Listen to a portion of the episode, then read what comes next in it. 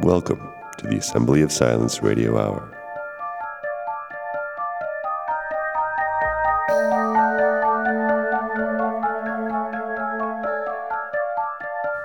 Okay. And here we are. So, first order of business is this really has to be seen on the video. This episode is just not going to be so great if you're just listening to the audio, so I strongly encourage you uh, go to the YouTube channel, link provided in show note description, and uh, and check it out there because it really will be a far richer experience. So I'm uh, I'm really excited to welcome this next guest to the show. She is not only the first female guest on the show, but she is also one of the most interesting YouTubers out there. I'm talking about Lori Gardi, also known as Fractal Woman. Her channel on YouTube is called Fractal Woman. And for the last 10 years, she has been making an incredible range of videos on uh, a wide set of different topics. Her name, of course, gives you a pretty good clue as to what some of it is about, but it ain't just pretty pictures. There's a lot going on here, and much of it is really very deep and uh, rigorous. There are a lot of videos here about electromagnetic theory, revisiting some of the basic concepts. She does deep dives into some of the great minds of electromagnetic theory including people like Charles Proteus Steinmetz and Maxwell. And there's a series on Ken Wheeler. And there's also a deep dive into some of the papers of Eric Dollard. And there's also an interview with Eric Dollard here, which is incredibly uh, rare and interesting. And there are a variety of experimental videos where she shows experiments that demonstrate some of the ideas that she's talking about. For instance, here is one which illustrates the idea that magnetic attraction and repulsion can be explained through the behavior of spinning objects in a medium, which is profoundly interesting. And then there is also, uh, of course, an awful lot that has to do with fractals. Much of this is really uh, a way of relating a variety of different ideas in the service of a generalized model of this universe, but a model that's really more like a metaphor, which I think is actually a pretty good way of thinking of any model because no model is complete and exact. And sometimes the more poetic the model, the more complete it is. So there's a lot to explore here. I really urge everyone to check out her channel. It is really incredible, and I'm really pleased to welcome her to the show. So without further ado, I give you my conversation with Lori Gardi, otherwise known as Fractal Woman. So let's see. Now, there's so many things that you're involved in, your scope is very wide. And yep. that's one of the things I really love because there's, there's a through line through a lot of it as well. So it's not as if it's just uh, here and there, but it seems it's like not there's just random of, stuff. Yeah, it's not just random stuff. And so, you know, you're you're uh, a professional computer scientist, if I understand correctly. And yep. in some respects, I guess we might say that your main interest is theoretical physics and a lot of yep uh, uh that is my actually I, am going to clarify that with um, i consider myself more of a i call myself a closet cosmologist. So i'm more of a cosmologist right? So because i didn't you know study cosmology and get a phd in psycho and um, you know so i i consider myself a closet cosmologist because i'm interested in uh, in everything at every scale. So cosmology isn't just about space. People think, oh, cosmology is about space. Well, I extend cosmology to how does the universe work? And that includes the quantum scale, that includes biology, right? So, right. in order for me to be a proper cosmologist to understand how the universe works, we also have to understand how biology works, you know, sort of thing. So uh, that's right. why, you know, it does seem like I'm doing a lot of random things, but I'm trying to tie everything together through uh, using the fractal paradigm, right? Right. So using so, the fractal paradigm, Yeah. What I'm trying to do is find similar laws at different scales. So instead of saying, oh, the Mm-hmm. cosmic scale is one thing and the quantum scale is another thing, and they're not they have nothing in common, try to find what is in common Right. and then apply and then scale the laws of physics. That's what I'm trying to do with my research. Yeah. Which in some ways is like a recapitulation of the ancient uh, as above so below law you know the idea that uh, it's one universe and Exactly. It's exactly as above, so below. yeah Yep.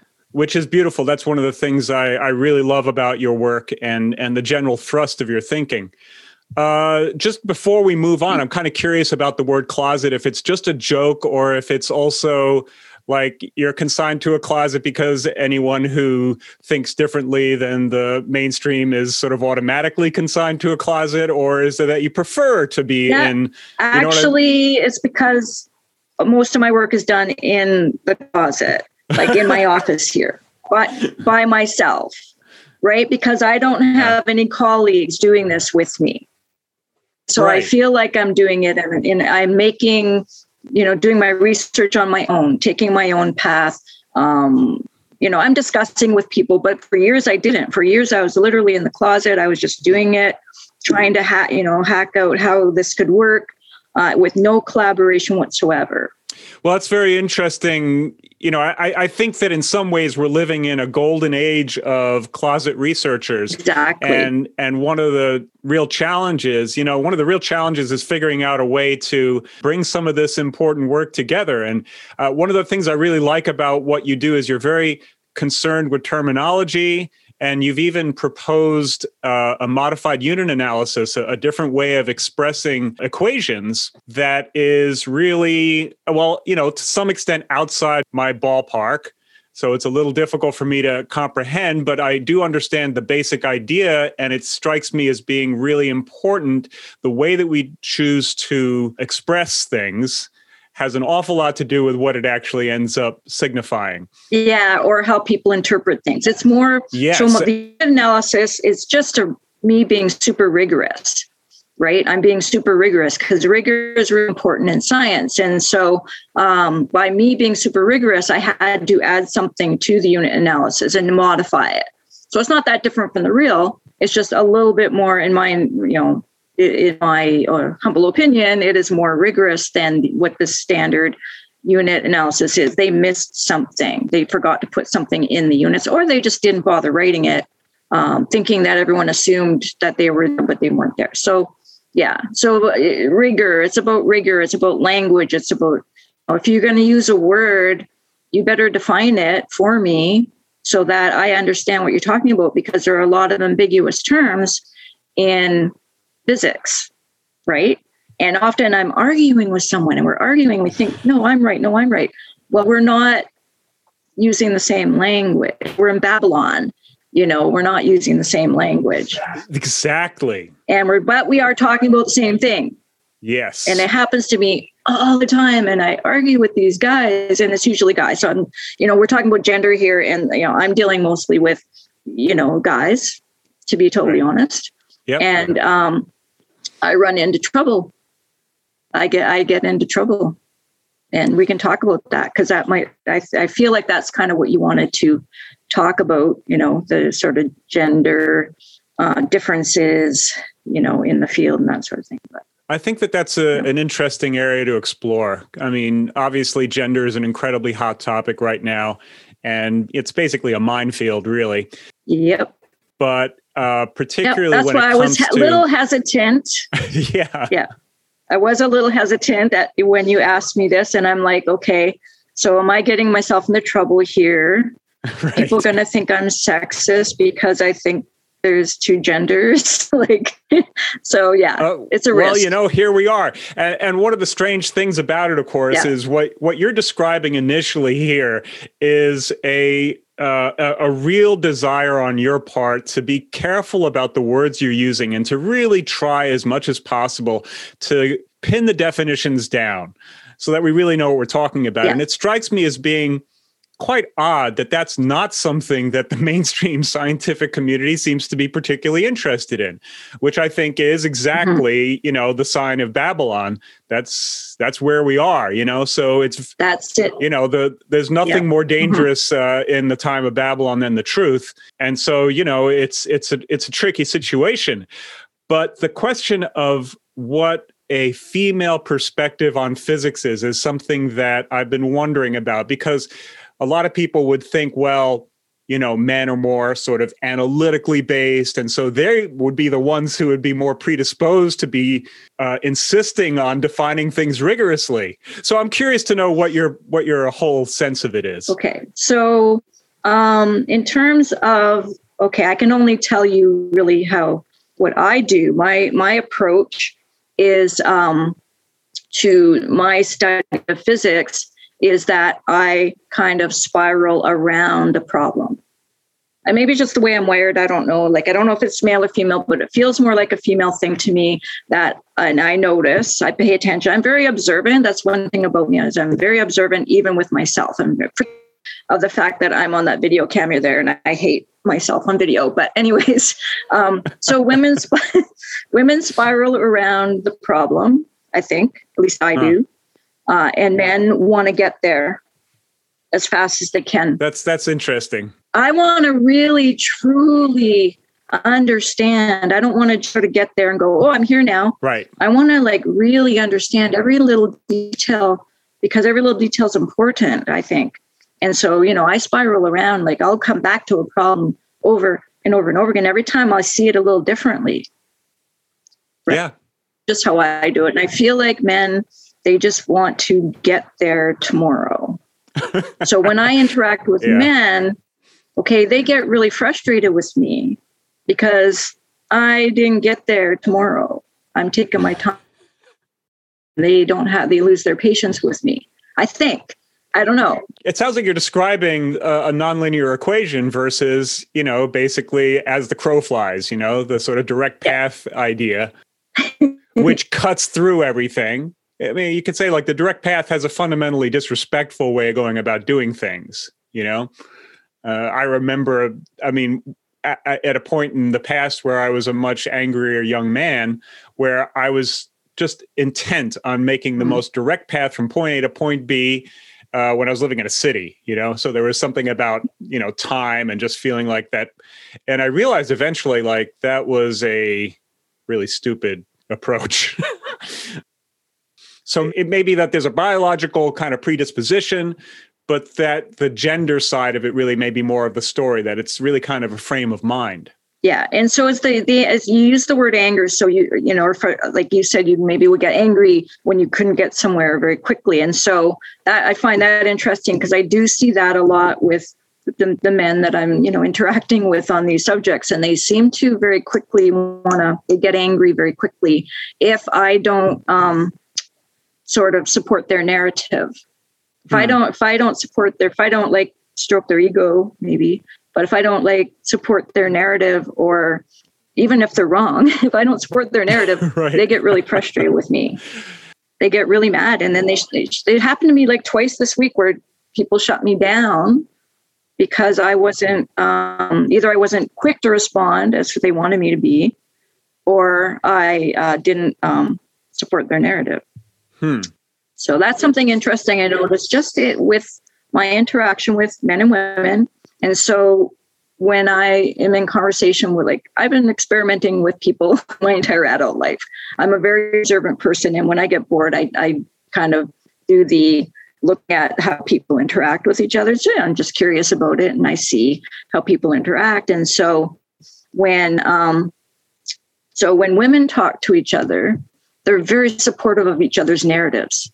They're very hmm. supportive and they will not change the subject until you, they're sure you're done talking about what you want to talk about. So when mm. women, you see women, blah, blah, blah, blah, they, uh, they're like, you know, doing something different. Now, when I talk to a guy, what I find is um, he continuously wants to change the narrative. But then hmm. that frustrates women because they're like, I wasn't done talking about what I want. They were just waiting for their turn to talk. people like that's how i see it. Like men are just sort of okay i'm pretending to listen to you and i'm going to change the subject as soon as you stop talking or they'll interrupt you and then change the subject right away and that pisses off women. So that's most of the fights that men and women have are because of that. Huh. men and I women think, shouldn't yeah, talk to each other that unless makes they a lot of realize that's what's going on right like you like me think yeah if you just think about it and then when guys talk to each other they they one up each other. But they like that. It's fun for them. Oh they, you know no i'm gonna no i'm gonna do this right? And so that's i'm not saying any i'm not saying one way is right or wrong or we're talking about differences here.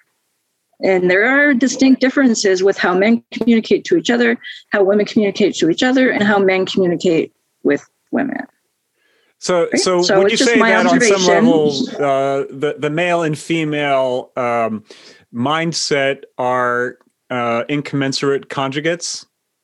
Uh, exactly. Yep. Right. Yep. Exactly. and it's not a it's not a bad thing though. Like if we if if we would realize it, we would realize that um, you know, when you could recognize when it happens and stop the fight before it's, you know, it ruins your relationship. You know what I mean? Like Right. that sort of thing. So we need to like stop pretending that, you know, a woman should stop pretending that her man should act like a woman, and a woman should stop pretending that, you know, her man, you know, the other way around. So um, I think it would save a lot of fights. I think we could help help a lot of people. Yeah, absolutely. You so know, I I've seen think it that, happen. I've seen relate. I've seen people talk themselves out of a relationship. I've seen them do it. right. I've watched it. Yeah, it's incredibly consequential. Yep. Yeah, and and I think it's unfortunately incredibly common too that uh, people Yep. get into these Mhm. ir- ir- irreconcilable, unresolvable uh, conflicts just because they don't realize that you're talking to someone who sees things in a very different way. And if we can characterize it, I mean, you, you've characterized it in in uh, you could say, well, we have a linear male and we have a non-linear female. I guess would that be Yeah. fair? Fair way That's of putting what it. I I think I even said that in one of my videos and I got into a lot of trouble. Like one person said, Oh, you're sexist. I'm gonna unsubscribe to you. There's always going to be one, you know. I, I know. It's I just went, okay, I don't need you. but yeah, there it's um that's how I see it. When I, you know, I remember when I was in high school and, you know, I people, you know, we did painting and I so I noticed that the men they wanted to draw lines and like they wanted to draw like a building with straight lines and and I noticed that the women were they wanted to paint spirals. They wanted to make you know, flowery things, not flowers even, but just even a painting I did, it was all spirals. And I just felt compelled to do to do that. And then, hmm. you know, the guys were always doing more. Anyway, so little things like that, that are little clues to, you know, that men are more linear thinker and we need to have both. And that's where the principle of incommensurability comes in because men and women aren't the same. And we should remove the word equal from the language. That is an ambiguous term, and we should not be saying men and women are equal. Okay? It is an ambiguous term, and I want to get rid of all the ambiguous terms, and that is an ambiguous term because we are not even close to being the same. It's like saying A is equal to B. You know, that can only be true if A is equal to B, if A is one and B is one, and that's not male and female. So Right. we are not equal, and it's it's a terrible term. We should, you know, use you know, like when they say equal pay for equal job, we should say similar pay for similar job. Right. And that would remove this people thinking that we are equal as in the equal sign in a, in a, in a mathematical equation. It's a bad, bad, bad term, in my opinion. Absolutely. And and that is a huge hot button issue right now. It is. Um, I'm going to get hate mail It's it's so tricky and and you know we're reasonable people in in the sense that we like to reason our way through things. But uh, of course, that's not everybody. You know, some people would say Mhm. that that reasoning is uh, more of a traditional male characteristic, and I, I don't think that's really the case. I just think that you know nonlinear thinking doesn't look reasonable to a linear thinker exactly, and that's that's where a lot of the arguments come from because it seems irrational to the guy to hear. You know, Yeah. But yeah, if, it's like if you have data points that are all over the spectrum, and and the person you're speaking to only has data points that are all lined up in a row, it's very difficult difficult for them to Yeah. go. Well, what's the validity of that data point? Yeah. Equal. Mm-hmm. I think originally the idea was like equal protection under the law, which makes a certain amount of sense. You Mm-hmm. Yeah. know. Um, Yep. And that's what we would hope for. But the irony, of course, now is that we're being told that everybody's equal or that we should be. And yet it's so obvious that everyone is being treated so unequally and that there isn't Mm-hmm. Yep. equal protection under the law anymore. You Yep. know, which is, I mean, Nope, the inversion of Babylon is really complete and it's it's frightening. Um, Mm-hmm. It is terrifying. Yeah, absolutely. I'm grateful that other that other people like yourself are seeing this, right? Because not everyone is seeing this, and it's really frustrating because I feel like I can see things that other people aren't seeing, and so when I start to bring it up in conversation, it's you know I get into a lot of trouble. So Well, I wonder people aren't seeing it or not wanting. Go, Yeah, go ahead. I think quite often there are people, there are many people who do see it, but are just too scared to say anything about it. And you know, that gets down to the question of, well, uh, what is accomplished by talking about it, other than to uh, kind of go through the catharsis? I mean, it seems like there is yeah, something. yeah, yeah, yeah. No, You you- know, I don't enough, really yeah. know. Mhm. I don't really know. Talk, you know, talk is cheap. Talk is cheap. is cheap. Right. Right. But on the other hand, you know, if if the pen is mightier than the sword, then you know the word is the thing that that starts that pen writing. So Yeah. we have we have, I guess, a responsibility to to call things as we see them. Uh, what else can we do? Mhm. You know, I'm not going to pick up a sword. Mhm. So yeah, uh, one question that that uh, comes up is, well, do you have women who are in the field that you speak with, and how different is that experience? Like, when, on the various topics that you're exploring and working on, do you have some women that you can speak with, and and can you describe how that goes? I'm going to say no, not on a regular basis, um, because most of my f- girlfriends, female friends, aren't really interested in this stuff. So I can kind of bring it up in. Um, I have a few friends that are really. Um, they just love hearing me talk about this stuff, even though they can't contribute anything, right? So um, they think I'm smart, but I'm, you know, I just I like to say I'm not smart. I just work really hard. I do work really hard. I study a lot. I work really hard. You know, I might look like a genius to someone and, you know, an idiot to someone else. So, anyways, that's I just work hard and I study hard. And, you know, so my friends aren't into this stuff. They um, they're always amazed at some of the things that I'm doing, but I don't really have any female friends, Hmm. Collaborators that I could have this kind of conversation with. It's always a, a male. Interesting. So it's a little disappointing. If there's any girls out there, you know, that want to talk to me that are into physics and cosmology, let me know. so so we could say that really there's there, you know, one way that we might go about criticizing uh, the field of science, let's just say as a kind of general umbrella term, is that, uh, well, particularly I guess in theoretical physics, is that we're not hearing uh, that female perspective in that realm. Now, you know, there are some people. It's very rare. Yeah, there's some people who, I mean, there are a, a number who are kind of entering it, but m- most of the ones that I'm aware of are basically mouthpieces for the establishment for what's already come before. Yeah. Um, which Yeah. I think is a kind of a tragedy, but They kind of have to play the game. hmm Yeah, you, well, that's you the other thing too. a, Is yeah, it seems like there's so. if you look uh, at my demographic. Sorry, go ahead. yeah, I'm I'm sorry about the delay. I have terrible internet, which is really not a great thing No, for a podcaster to have. So uh, That's okay. I already forgot what I was about Uh, to say. So why don't you say what you were going to say?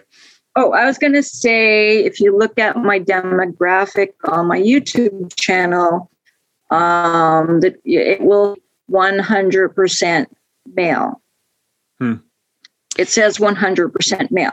Okay, so Yeah. that doesn't mean every everyone is you know. So I have, let's say, I have now almost 6,000 um, subscribers. So even if let me see, how many would that be? You know, if I had a couple dozen uh, women on, you know, following me, um, that would still be 100%. It'd be 96 point or 99.6% or something, which they would say 100%. Anyway, so there are some women that do uh, contact me, and, you know, so I know they're there, but um, it's not, you know, almost 100% male. So, you know, that's, I don't know, really, I don't know if I'm just a, uh, wired differently. Okay, I am wired differently, 100% no. I know I'm wired differently, and I don't know if that's why I am different than most women that uh, don't tend to, you know, go down this path. So I don't know.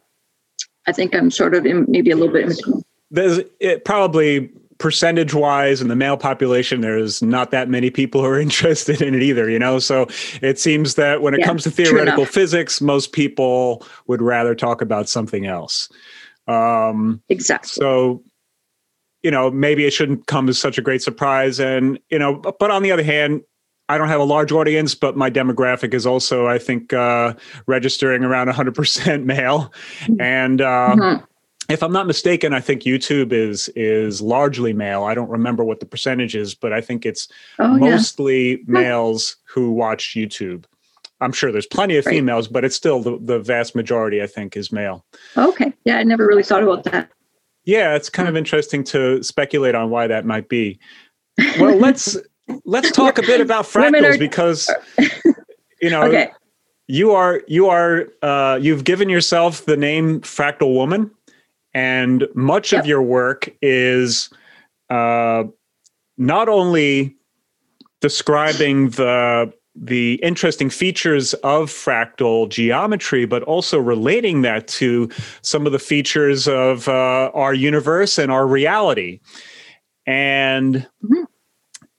You know, the thing that strikes me as being maybe the the the kind of core question is the extent to which the metaphor really works. Like there are obviously some incredibly enticing um, parallels but of course the fractal geometry is basically a two-dimensional projection and we're living in a nominally three-dimensional world so Yep. it's obviously like not the it's not the equation that's that's defining this universe that we're living in so i'm just kind of curious to hear you talk about that interface Okay.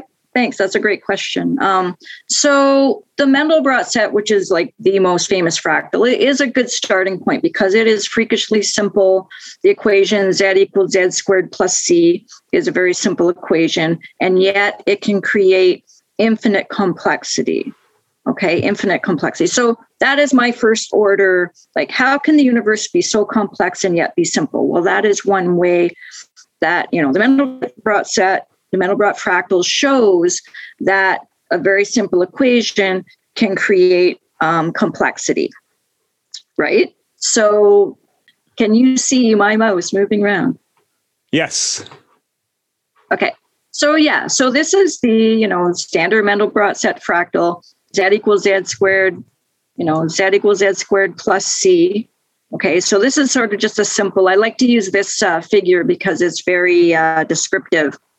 And so, and this is where you know I can start talking about the principle of incommensurability because I see you know like this black region out here and this sort of gradient region out here um, are incommensurate principles. Okay, they're they are nothing like each other, and so the points from um, from this black region they kind of spiral into singularity, and the points on the outside they kind of expand out to infinity, right? And so what you find is so uh, at the interface between two incommensurate principles at least in this Mandelbrot fractal, you find this, you know, crazy, very complicated, one dimensional. Okay, so the Mendel, and so we're talking about dimensionality. The Mandelbrot set is two dimensional, right? Because it's it's uh, based on complex numbers, and complex numbers are two dimensional numbers.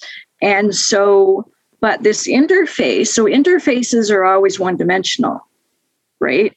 So even though you know the way i paint this uh, this boundary here, it looks two dimensional. It looks like it has thickness. That's just so you can see the boundary. But in reality, there's an inside and there's an outside. I call it inner world and outer world. Okay, so between inner world and outer world is fractal, right? In at least in this um, in this uh, situation here, right? Or complexity. So you can generalize that to complexity. Well, where is complexity in our universe? Well, I can tell you from the principle of incommensurability that the where you know where you see complexity, you're going to find uh, incommensurate principles you know, regardless of it's not going to look like the Mandelbrot set, but it might actually look like the Mandelbrot set, right? So, well, it's the boundary, it's the boundary condition between incommensurate principles, right?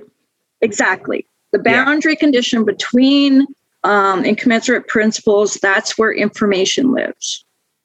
Right. So, and we can see that forget about geometry. Forget, we can see that uh, yeah. because basically life is a thin uh, surface yep. phenomena on our planet, the yep. interface between what should we call it, heaven and earth, I think is the nicest way of putting uh, I'm it. I'm going to just call them, you know what? I'm just going to call them inner world and outer world. I think because that, mm. you know, hmm. people, some people use space and counter space, right? Yeah. Space and counter space, but I don't like that because that, that's an ambiguous term. Counter space is ambiguous. So I decided I'm going to start using inner world and outer world because there's always an inner world That has a boundary condition and an outer world that doesn't have a boundary condition. Great. So like a cell cell membrane would be a, an example of that that sort of thing. Yeah. Perfect. I like that. I've I've been troubled by the term counter space for a long time. It's it's yes, I know. It caused a then this is where you know the language, it's all about the language. As soon as I started using inner world and outer world, hmm. in my mind, it it clicked. I went, oh yeah, counter space is an ambiguous term, so I shouldn't be using it. So, uh, inner world and outer, between inner world and outer world, that's where you're going to find um, phenomenon. Right. There's one thing, however, uh, if if you don't mind me just kind of uh, poking at this a little bit, the the question of whether or not there is something that is counter to space, let's say. So, inner world, outer world, we're talking about something that exists within space.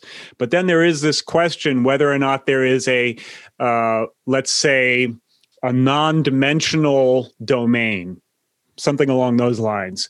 And if that's, you know, maybe perhaps what we would call counter space, you know, uh, what, what, what do you think about that, that question? Um, now that that's definitely possible. That's definitely possible. Um, so there's a couple other terms in physics that uh, confound people, and that is dark matter and dark energy. Mm. Okay, so I can say that uh, on the universal scale, um, dark matter and dark energy are incommensurate principles. Okay, we don't know what dark matter is. They haven't detected it we don't know what dark energy is, even though you guys got a Nobel Prize on, you know, measuring the expansion right. of the universe.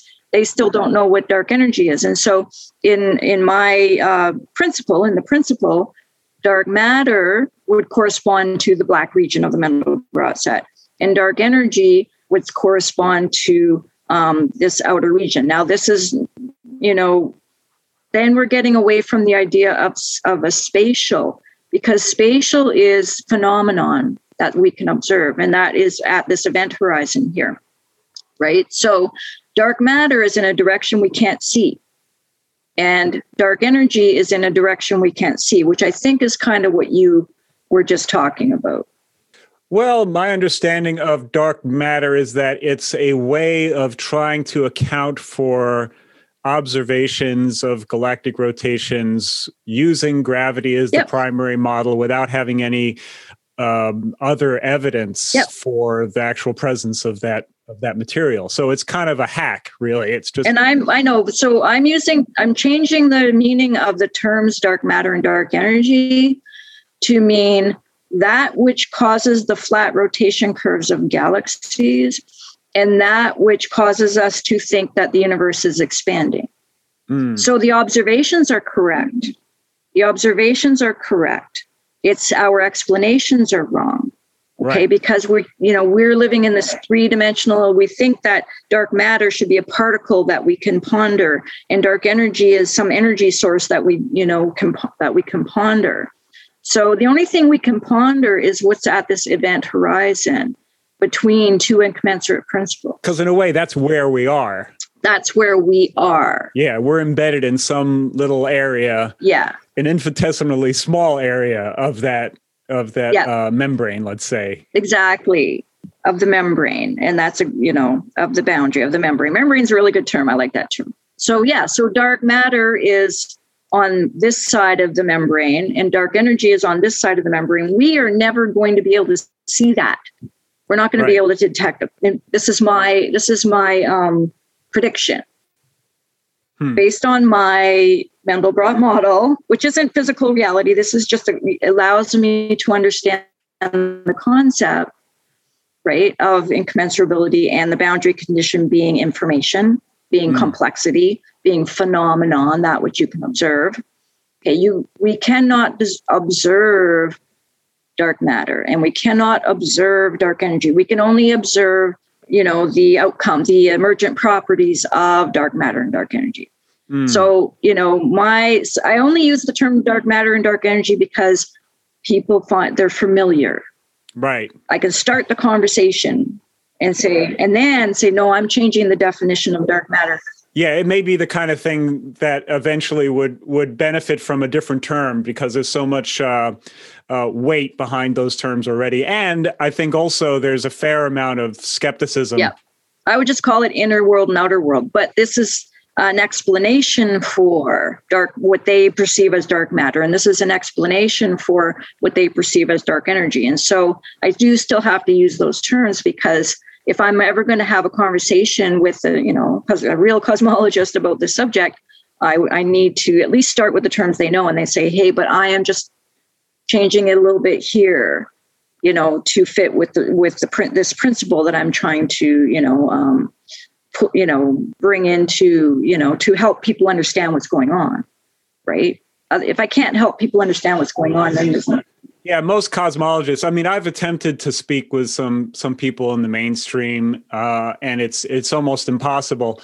And I think most cosmologists wouldn't be satisfied with uh, with something which is fundamentally. I mean, I'm trying to think of what the right word is, but it's basically a metaphor. It's basically a mathematical metaphor that has striking parallels to the observable universe. And one of the things I've wondered is, Mhm. you know, I understand that part of the reason why it has these properties is because you're using complex numbers and that the real and imaginary axes are how this whole thing is plotted out. But is there a three-dimensional projection of the of of a fractal geometry that might have these properties and and sort of function within space as we experience it. One of the other things that's occurred to me is that quite often within the mainstream cosmology, they'll talk about space as if it were flat, which is something that I've never been able to really get my head around. But I know that that's what they do. So, you know, maybe it is the case that, uh, you know, when you take the universe, which is a rather large object, into consideration, we are kind of talking about a comparatively flat um, Hmm. uh, object you know so so so it may Yeah. be that this Yeah, I- two-dimensional projection is is more accurate than one might think but i don't know Yep. Uh, yeah, I'm not really sure. When they talk about flat, they just mean it's not curved, right? They just mean it's not curved. So I don't, when they say flat, you have to be careful what they're talking about. It doesn't mean two dimensional. Flat does not necessarily have to mean two dimensional, right? So, you know, so Yeah. not curved means that it, it has it's basically uniform? Yeah and so uh, here's the other thing that um, there's there's this thing called the fractal debate in cosmology okay? And there are a lot of researchers that you know they're they're looking at the um, the uh, statistically they're looking at it statistically okay? And they're looking at the galaxies and they notice that the galaxies clump together right and so what they do is they um, what they're trying to do is they're trying to see if if the universe is you know if it's fractal then it would you know clump together you know if you you know, at larger and larger scales kind of thing. And what they're finding is that, you know, when they when they go bigger and bigger scale, that the universe seems to be, um, you know, more uniform. But here's the thing, and they're saying, oh, so the universe isn't fractal. Okay, so because it's uniform at one scale, that the universe that the universe isn't. Well, number one, I found a flaw in their um, methods that they're using to do this calculation because I did the same experiment they did on an actual fractal and I got the same results. So hmm. it's just like saying, and so uh, the other thing is you can see in this fractal here that there's regions of complexity, but when you go way outside over here, you've got a region of that's homogeneous. Hmm. So homogen- homogeneity, homogeneity and fractality can coexist. They can coexist and they do co- coexist. You've got homogeneity out here at the large scale here, and you've got homogeneity in here as well, right? So there's a the universe is almost whole, all, the whole thing is almost homogeneous, except for this boundary here that's not homogeneous, right? right. Fractal makes up a very small, small part. And here's where like dark energy and dark matter and dark energy and visible matter almost work out with when you look at this. So if this is dark energy, sorry, if this is dark matter, this makes up about say 25% of the this universe. Hmm. So this is dark matter, this is about 25% of the pixels. This is about 70, you know, between 60 and 70% of the pixels.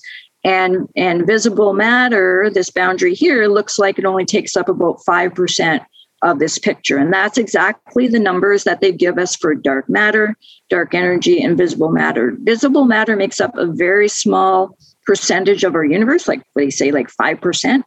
Hmm. And visible matter, like this fractal boundary, really only occupies a tiny uh, fraction of the pixels in this universe, right? Um, and so, this again, as a metaphor, the Mandelbrot set kind of shows that you know dark matter and dark energy are if this could be dark matter and this could be dark energy that it matches what we observe in the actual universe right did that make sense? Very interesting. Yeah, that's very interesting. Could you say one more time because the internet broke up and I think it's a really important point. So I'd like you to, if you don't mind, just talk again about uh, the observations that the mainstream cosmologists have made about the clumping together of galaxies and how when you go to a larger scale it becomes uh, homogeneous and how you did the same experiment with a fractal because i'm afraid it kind of broke up there oh yeah okay. So um, in mainstream in mainstream they um, uh, they tell us that um, 25% of the universe is dark matter. You know 70% of the universe is dark energy. And the visible universe is only about 5% makes up only 5% of what we observe okay? And, and by observe it means through the flat rotations of galaxies through the clumping of galaxies they assume there's a certain amount of dark matter. And because the universe is you know expanding what well, looks like it's expanding and, and it looks like it's accelerating they call that dark energy. And it looks like dark energy makes up about 70% of the universe. And and the same thing happens same thing happens uh, here in the Mandelbrot set this is about you know maybe 20 25% of this Im- of this universe this is about 70% and the boundary only takes up about um, you know 5% of this image okay and so mm-hmm. the other thing you asked me to um, talk about was the how um, you know the cosmologists, in order to determine whether the universe is fractal or not, what they do is they look at the clumping of galaxies at different scales, and what they found was that the um, you know when they choose when they they do this algorithm it's called um, points in spheres. So they basically count the number of galaxies in a sphere and then they make the spheres bigger and bigger and bigger. And as they go bigger and bigger and bigger they find that the um, the universe seems more homogeneous. Hmm. okay. And so the important point i wanted to make there is that um, first of all i found a flaw in using this counts in spheres um, And I actually used counts in spheres on a known fractal, a fractal that I know is a fractal, and got the same results they got. And so there's a flaw in their experiment, in their thinking. But also, you can see that a large part of the Mandelbrot universe is homogeneous. It's homogeneous here, it's homogeneous in here, and but it is not homogeneous in a very small region about 5% let's say of this image here is complexity is mm-hmm. observable is you know something that looks like that. Very you know right. very pretty. You could say that that's where that's where all the action is. That's existence if you like. That's that's where all of these things that you see are on this edge here. Yeah. All of these beautiful images you know all these wonderful fractals are on that edge. That that's one of my favorites. And if i understand correctly uh that is an incredible image. Yeah. If I understand correctly, the the fractals on the inside of the boundary coalesce towards one point in essence they kind of collapse into a, a, center and the fractals on the outside of the boundary sort of dissipate and and uh, disperse off into infinity perhaps is that one way of thinking of it so I'd like to uh, call them trajectories. They're not really fractals. They're it's not like the fractals are patterns. But what happens when you iterate this function, when you hmm. pick a point on the complex plane? Now I kind of wished I'd set up a. Let's see if I have that in here somewhere. And that would be basically when you're when you're it's for every value of c that there's a, a yeah a kind of subset. It's a Julia set, I think, is what it's called, right? Yeah yeah each point yeah. So each c each each value of c on, on the complex plane generates a unique julia set. But when you iterate them what happens is so every time you iterate once you get a new number. And so if right. i iterate and get a new number and plot it i'm going to get a trajectory. So it's going to spiral around and the ones on on the black in the black region they kind of spiral down towards a single like point in the complex plane so hmm. they start here, but then they spiral in. They never go out here, right? They always stay just like a black hole. And that's why I have my black hole analogy. This is a black hole. It's, this is a photon sphere, and this is the event horizon. So I hmm. actually mm. literally refer to this as an event horizon mm-hmm. in my black hole.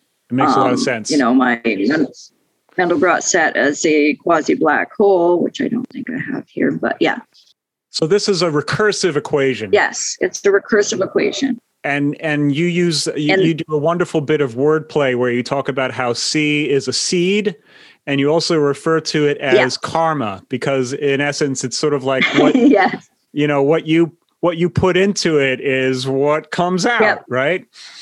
Exactly. And it is literally karma. So I did what Zen equals N squared plus karma mm-hmm. was an art show I did many, many years ago. That's great. So I love that. I think I put that in my I think I put that in one of my videos too. But so it is a nice kind of uh, poetic way of thinking about it.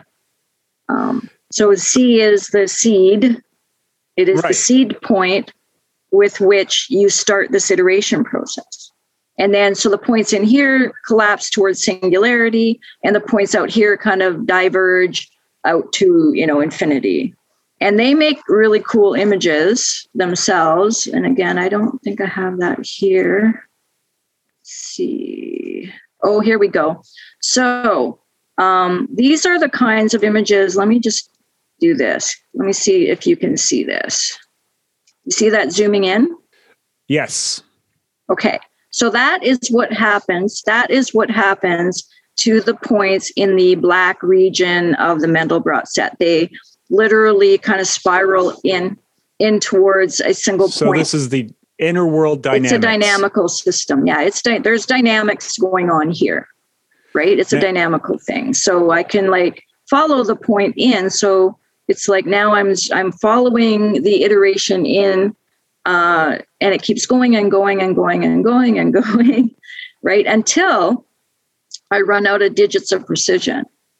Okay, right. so in a second it's going to run out of when the computer runs out of digits of precision it breaks down but that doesn't mean you know it can keep going forever and ever theoretically mathematically if I had more, did you know, if I could double my digits of precision, I could zoom in twice as far. Right. Right. So, you know, for twice as long a time. So, um, so that's kind of cool. But so that's uh, the points on the inside create kind of trajectories like this. And in this one, I've joined the lines. Mm. So the lines are being joined, so you can kind of see, you know, um, what it looks like there. But um, the points on the outside, so the points on the the from here, they expand towards um, you know infinity. And so, but what I did was I went searching for some really complicated ones, and um, this is what I found. Okay, mm. so when I put this in my paper, the Mandelbrot set as quasi quasi black hole. But so these are cosmological objects, right? Each of these, this is the Cartwheel Nebula, this is the or Cartwheel Galaxy, the Stingray Nebula.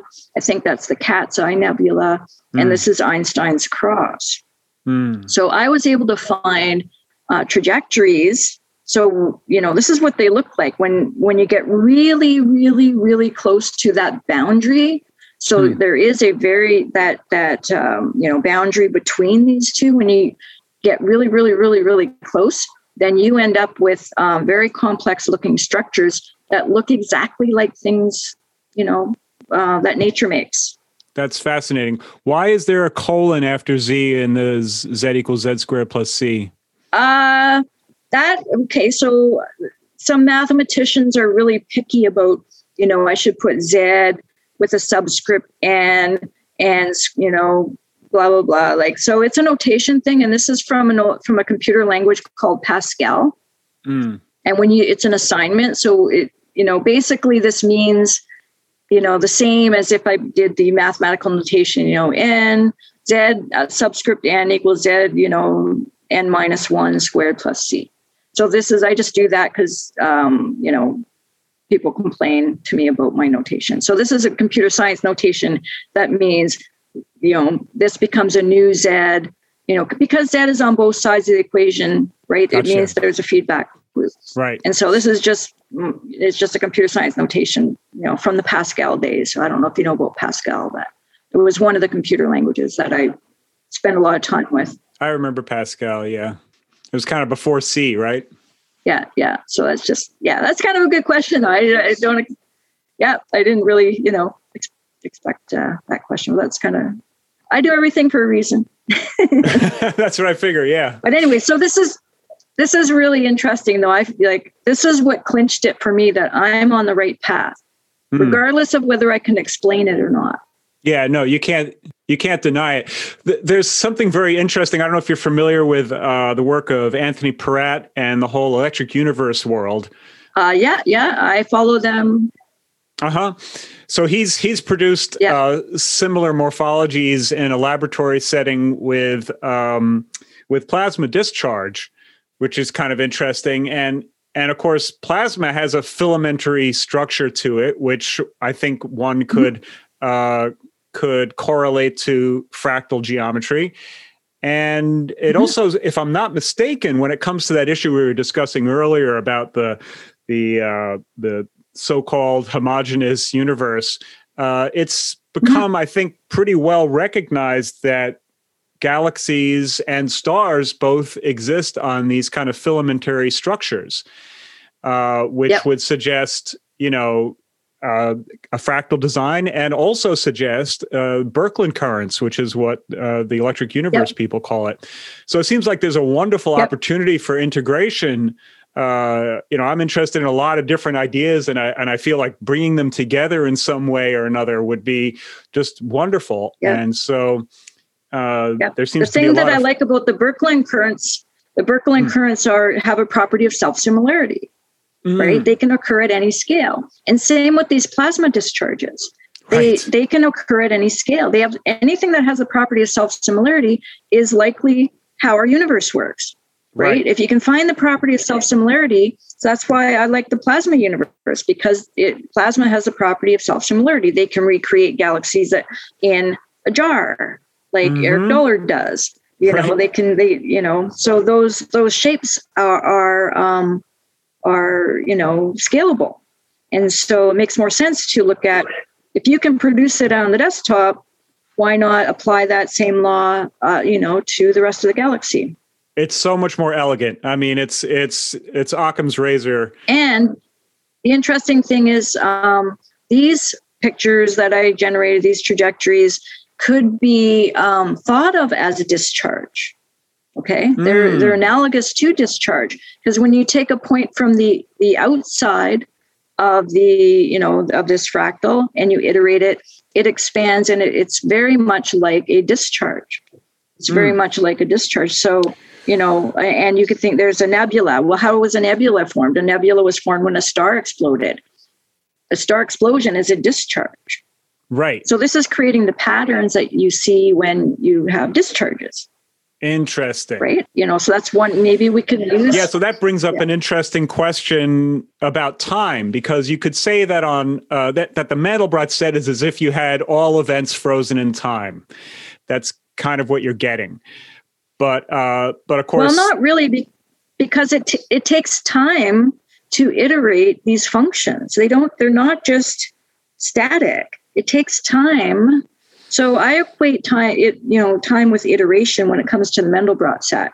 Mm. Okay, it, time is iteration, and and I have my own definition of time. My only my very specific definition of time is that time is an emergent property of change. Mm, so time yeah. could not exist if, if change doesn't exist. I'm very specific on that. Okay, so time is an emergent property of change. We would not be able to perceive time if things didn't change. Yeah, that makes perfect sense to me. And so iteration is the agent of t- of uh, change. So iteration is that which changes. So uh, w- within this particular equation, with well, just as again, it's more as a concept, as an analogy. So this is the analogy of change, the cha- kind of change that the universe does, permanent change. So are you saying that all change, that we could think of all change in all phenomena as having an iterative uh, etiology? Uh, etiology is yeah. not the right word, but well, cause. I'm gonna I'm gonna tw- twist that backwards and say iteration is an example of change that we would perceive as time. It's an example. Okay, yeah. Of, so if because, I, I, can't say that, right? Yeah. It is a way of perceiving time, the things right. that change. It's basically a clock. Yeah, but no, see, clocks are repetitive. I'm talking about permanent change. I'm talking about evolution and the aging process and like things that give us the perception of time. If we didn't age, we wouldn't have the mm. same perception of time that we do.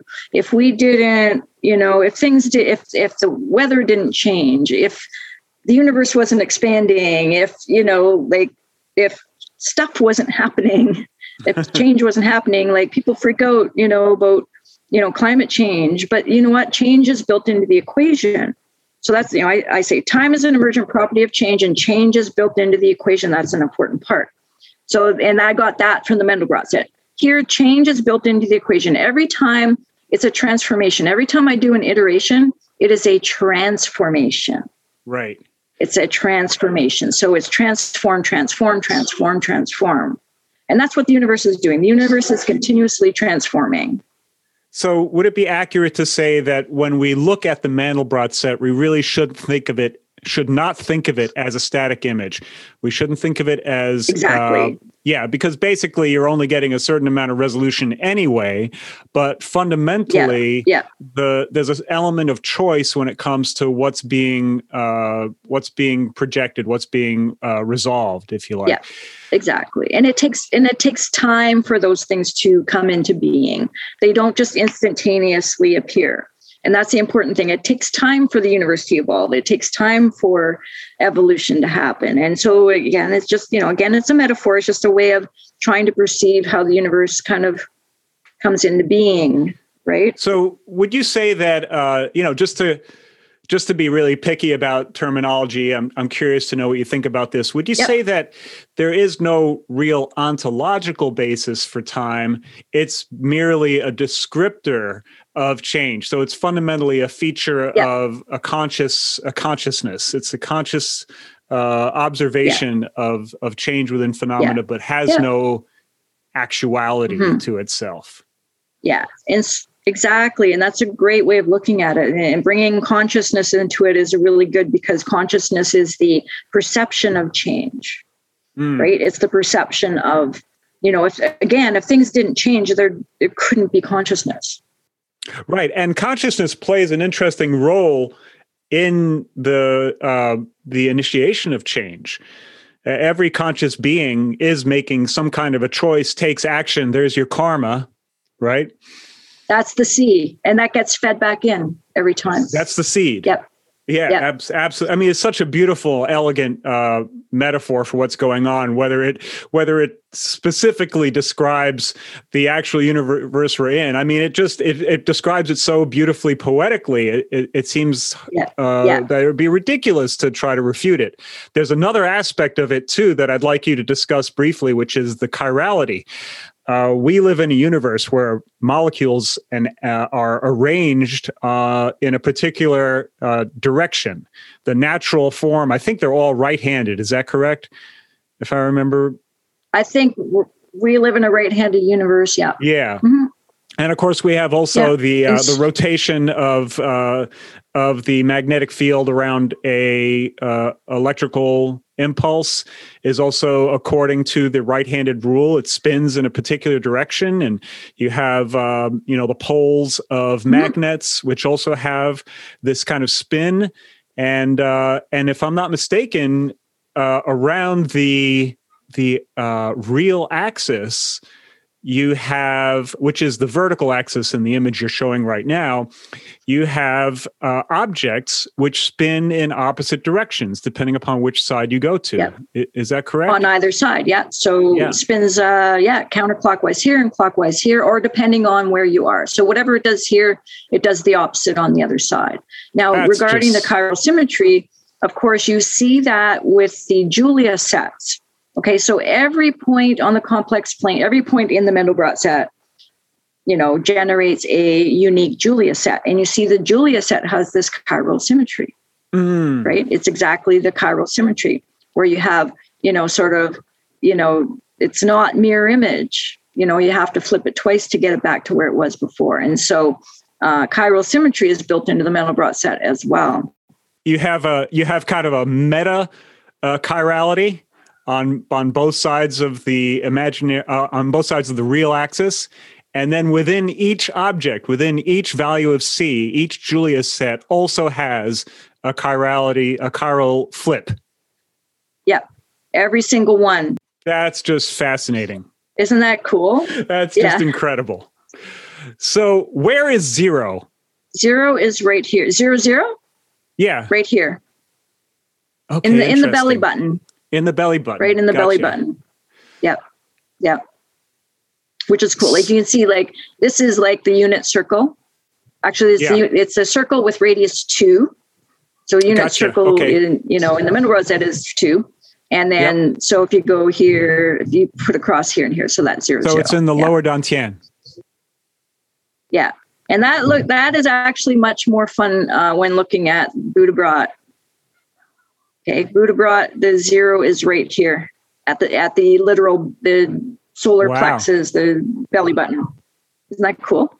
That is incredible. Do you see yeah. that? Yeah, yeah. That's they, they call yeah. that the lower dantian in in Taoism, mm-hmm. and I believe we could yeah. say that that point uh, up near the third eye there is the upper dantian. Yep. That's yep. just fascinating. And actually, someone, yeah, that's so cool that you know that stuff.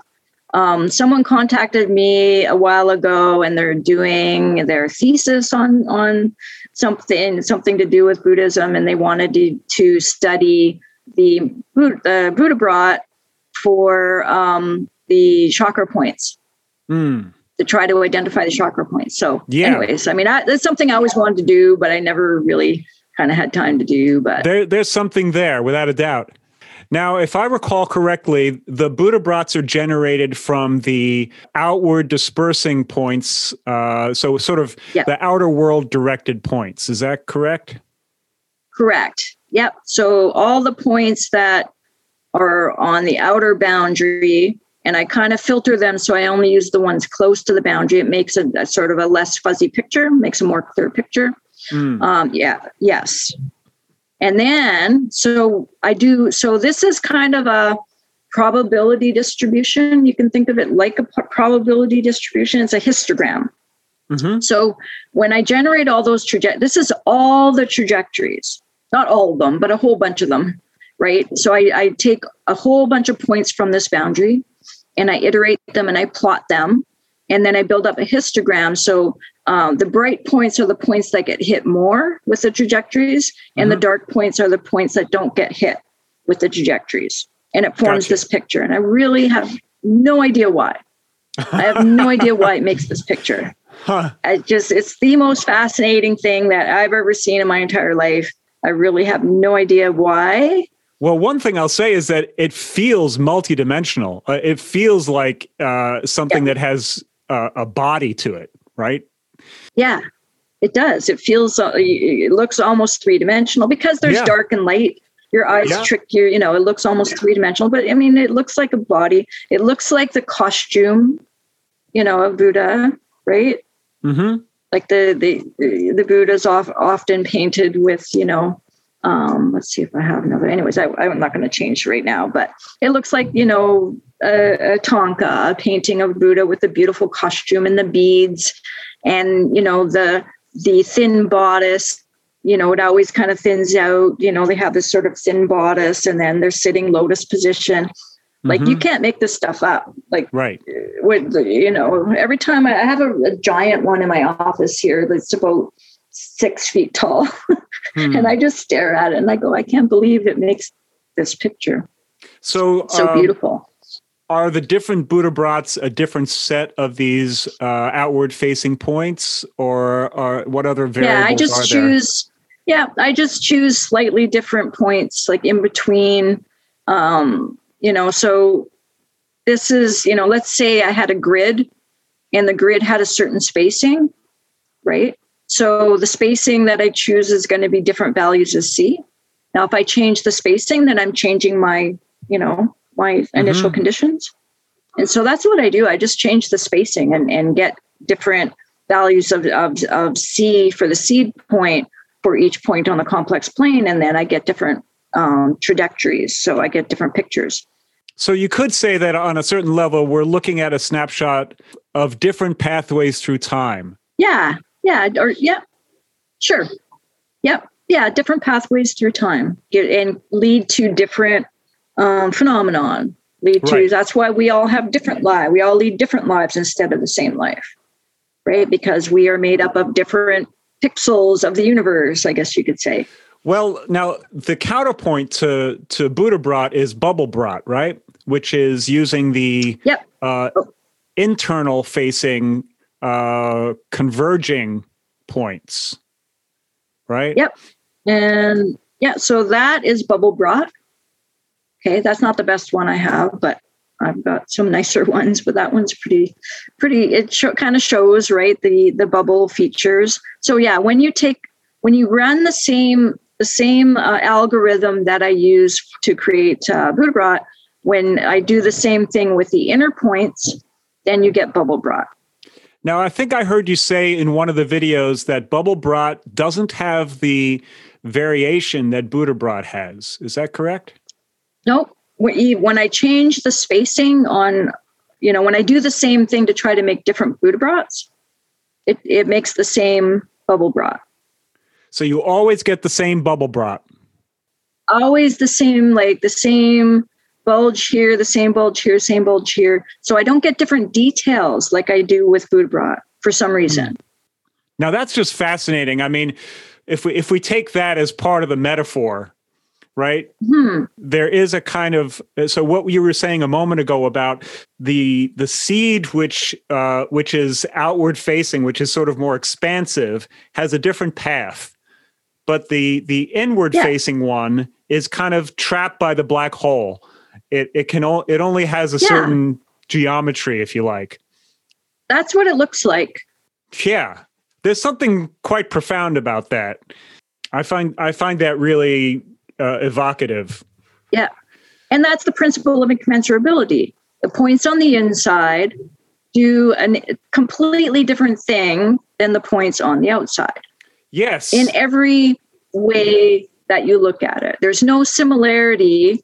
Let me just cut this out here. We might say that in some in some respects we're talking about the difference between the path of light versus the path of darkness. Right.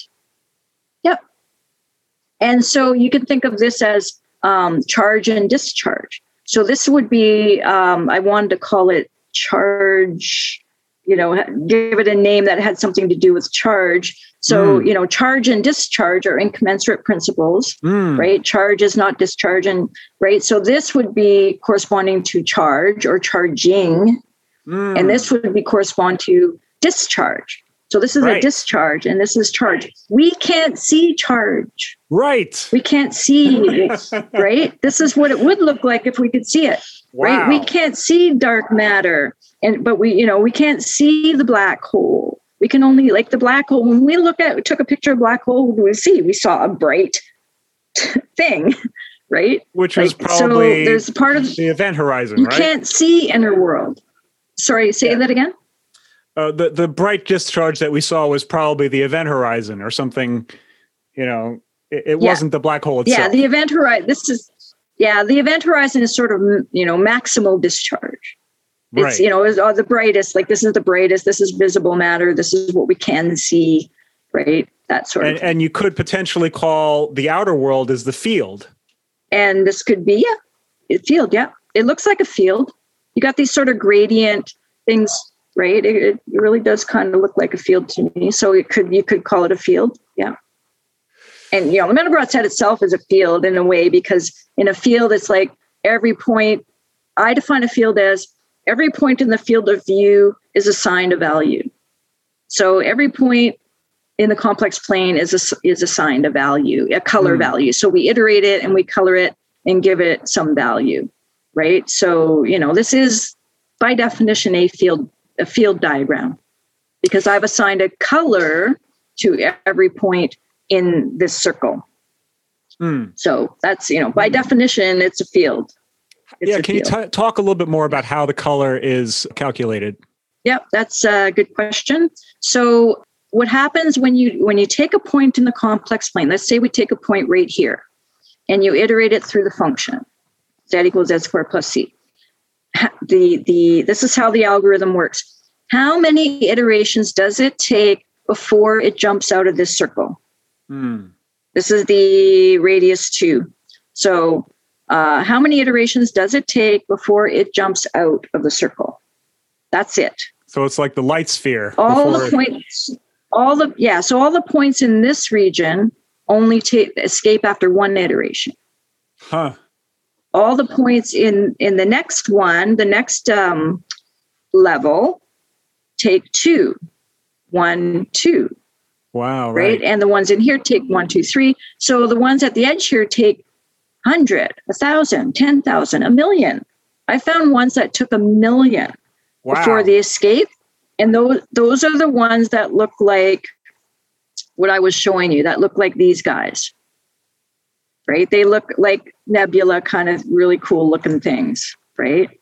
So um, these are the ones that take, you know, 100,000, maybe, you know, so the ones that take the most iterations have the most interesting patterns. Sometimes they look like um, galaxy clusters. This is just one point. This point here, one point. You could take this point and plug it in to your computer if you had my program, and it would make this picture right here. Huh. It would make this picture. Or uh, there's another one. I, I feel like uh, that's got to be a constellation out there. It looks like that. It looks like um, it not constellation, galaxy clusters. Oh, okay. Uh-huh. It looks. Let me show you this one. This okay. So this, I believe, is the Virgo cluster, and here's a cluster I generated. They look very similar. Sure. Yep. And these little dots, that, right? That's in the equation. Right. So we're seeing the larger uh, uh, points of light are re- similar or close, closely related data values, right?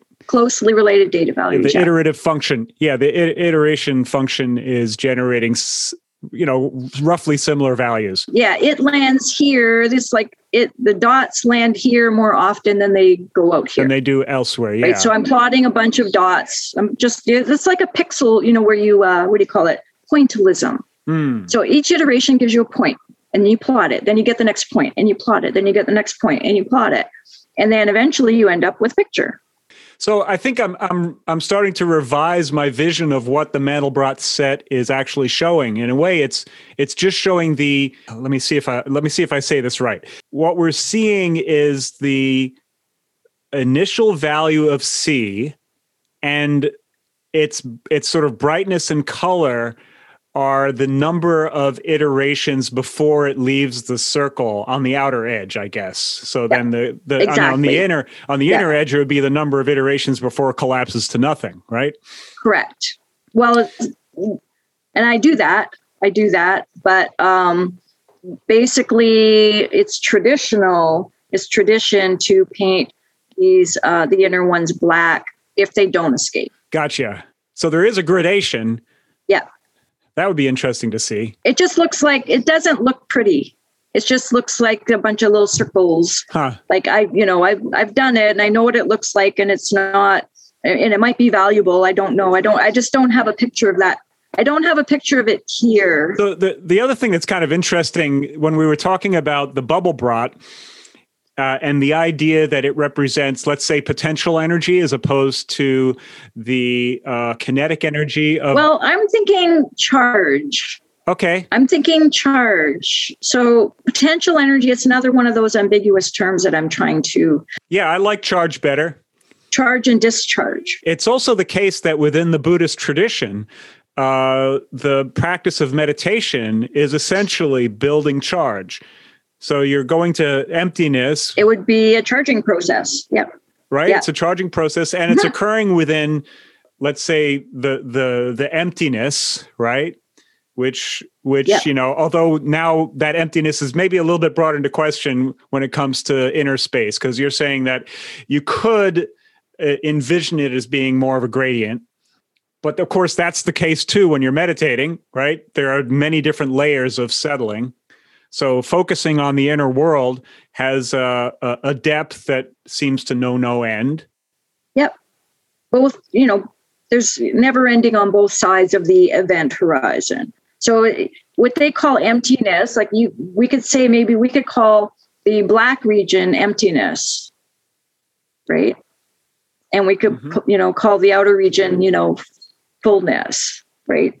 And those two things could be the incommensurate principles. Emptiness and fullness are the two incommensurate principles, and the event horizon would be fulfillment, right? So I've Mm. even been able to apply the principle of incommensurability to that kind of language, to the Buddhist language, or to any language, to every language. I've been able to apply, I've been able to find the incommensurability and then apply this model just as a um, teaching tool. So this would be emptiness, this would be fullness, and this would be fulfillment. Okay, fulfillment is is the event, is the life, is the you know the um, visible universe, the phenomenon, things that Mhm. happen to you, right? So you know, and you know, it's a poetic kind of way of looking at it. But yeah, it's so there's lots of ways of looking at this. Are you familiar with Mike McCulloch's quantized inertia theory? Nope. He was a previous guest on the show. Uh, I think you'd find it very interesting. I'll just say a quick word about it. It basically uses the so called quantum foam, quantum fluctuations, as a mechanism for cosmological change. And you could think of it as replacing dark energy. Oh, I see. So you we you could think of it as being the field. It's it's a very elegant idea that accounts for uh, galactic rotation without the need for dark matter. By the way, um, Okay. and Yeah. and um, I'll send you a link to it. I think I think it, rather than talk about Yeah. it now, I think you'd find it interesting. Yeah, yeah. Okay. Thanks. Uh, let's go back to the uh, to the video for a minute. These images are just stunning. Yeah. The- oh, and that I imagine right there is uh, fractal on the left and uh, a actual observed galaxy on the right. Right. Yep, Yep. and there's a lot of similarities. It's freak they're frequent freakishly similar in my opinion. And then there's a, this beautiful painting that my friend Gaetan LaBelle did many years ago. I had an art show, uh, and it was the art. You know, the art show was basically featuring Buddhabrot, but I had him do this painting. is about you know it's six feet tall. It's a very large painting. It's at the foot of my bed. It's quite large. But uh, anyways, it's just. Uh, I think I remember you speaking about this and saying that this was done before you uh, started playing around with Buddhabrot. Is that right? Oh, this um, the idea came before I did. So I did another art show before I knew about Buddhabrot, where I did exactly like, but it was a miniature show, so it was a tiny one. I did a Mandelbrot set with a um, with the Buddha. So I did three actually in a series. I did just the Mandelbrot set, then the Mandelbrot set with a Buddha, and then the Mandelbrot set with the with the Buddhabrot, and that was uh, three um, in a series at a in a miniature show. So I had the idea before. Oh no, no, sorry. It was the Mandelbrot set and the Buddha, and then the Buddha inside of the Mandelbrot set. I didn't know about Buddhabrot yet. So then Buddhabrot came to me. Then Buddhabrot came to me. I'm like, oh, I have to do an art show on Buddhabrot. And then this painting was just sort of um, you know part of the uh, part of the show. This brings up one more feature that that we hadn't yet discussed, which is that uh, at certain intersections, I think uh, you said where there's four uh, intersections of what's the best way of putting it? The the fractal lines, you get another like mini brot. You get mini brots throughout where yep. you have the intersection of four lines. Is that correct? Um, oh, okay. So I think I know what you're talking about. Um, let me just see here. Uh, let's just see if I can find an example. Which is sort of hinted yeah. at here, where you have the the the Buddha sitting within yeah. the heart chakra of the Buddha. Yeah, yeah. Um, so yes, exactly, exactly. Yeah. So when you're zooming in to the Mandelbrot set, um, you don't always find a Buddhabrot, but you know where to find them and I'm just trying to see if I have a good example here. Whenever you see chiral symmetry, okay, wherever you see chiral symmetry, mm. Then, you know, source, and that I call that a bifurcation point. So whenever you see a bifurcation point, mm. that's where you're going to find um, another, another um, Mandelbrot, another brat, another brat. Yeah. Right. So, um, which has which has all of the features of i mean the only yeah. limitation here is the is that of the processor the, yeah it has all of the features yeah. of the well it's very similar the, let's say they might metabra yep and but sometimes like they, like the details are going to be different right so what the mm-hmm. costume mm-hmm. is going to be different so here's a you know every each of hmm. these hmm. um let's just have a look at another one here oh let me zoom you know each one has a different there we go you know a different pattern around it. Now here's an example of the bifurcation right. point i was telling you about. I know for sure that if i zoom in on this point here i'm going to find a mandelbrot and of course you know there's one in here. Mm. so i you know i get starting to get to know. I didn't know that for a long time. I actually thought so here's this galaxy one I thought that I would find a Mandelbrot in here if I zoomed in enough. I zoomed in forever and I couldn't mm. find one because there's no bifurcation point there. So this is going to spiral in forever and ever and ever and ever and ever. It's kind of like if I was going to is find. that on the inside? That's on the inside of a. It's an inside point there it never goes inside. Inner world? It never goes to inner world. It just gets closer and closer and closer to inner world but never gets to inner world. So it's somewhere right on the boundary. Kind of. So there's you know so this tells me that there's something in our universe like that and there is something in our universe like that and it's called an infinitely collapsing magneton i think. I think. It's a it's a um huh. yeah. So it sounds like on some level we could get a sense of where inner and outer world are in the universe based on the morphology of the objects. Yes. That's fascinating. So this galaxy probably does, doesn't have I, I you know a black hole. Not a real black hole. It's going to have something that looks a lot like a black hole, but you're never going to find the event horizon. Or maybe the appearance of a mini brot in the middle of something signifies more than just a black hole. Maybe it signifies like let's say the potential for a world, the potential for for life instead of it just being an object, Right. something something like that. It, You can think of it like in terms of electronic, you think of it as a terminal. It's a terminal. Well, that fits perfectly into the EU paradigm. Yeah, exactly. Yep. So when sorry, I just want to find a good one Are those uh, microscopic images that I that you have there? I see I see some things that look like they they were under a microscope. I'm not sure. Oh yeah, yeah. That was just something I found. I wanted to relate this to biology, like I told you, as a cosmologist. So this is a cell, okay, and inside the cell, well, you have a nucleus, but you also have something called a nucleolus. Okay, and I just thought it was interesting that the nucleolus was almost always attached to, and this would be the nucleus, and then the cell would be sort of outside of that. And then I found another picture of a nucleolus that looks a lot like a, the Mandelbrot set, where you have like the head and the Huh. little, you know, feet things, whatever. So I just thought that was kind of interesting. And then when you look at cell, um, the phases of a cell look a lot like the phases, things that we see in um, out in, you know, cosmology. And that's the fractal paradigm. So I want to try to relate cell biology to cosmology, Yep. and that's real cosmology Right. so i can find you know all of the the prophase metaphase anaphase telophase interphase whatever in i can find similar objects in Mm. um, cosmology so Right. yeah so i actually i found this somewhere else someone know this was image came from somewhere else i don't actually have the link to it but um, you know i found it i didn't actually generate this someone else found this they had the similar idea i guess but Right. Oh no, no, no. That, never mind. Yeah, yeah, yeah. Someone else kind of found discovered this. So, you know, this is a fractal paradigm. You know, as above, so below, um, happening possibly in real life, and that understanding that should give us some insights into what's happening at each scale. Absolutely. So, knowing what's happening here should give us insights to how do these formations form. Whatever this is doing, this is probably doing.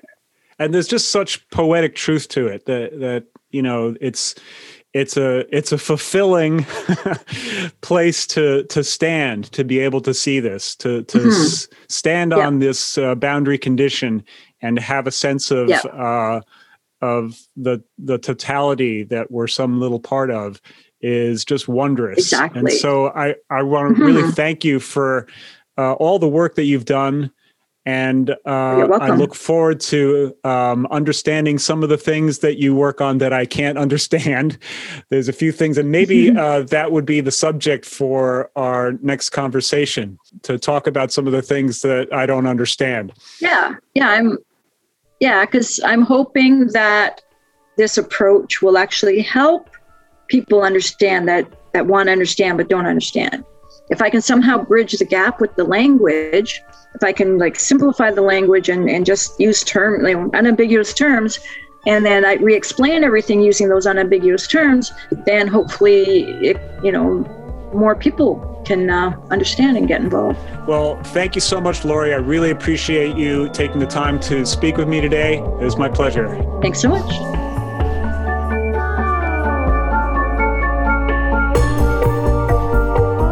Thanks for listening. We look forward to serving you again soon. In the meantime, remember turn that thing over a few times before you pick it up and take it home.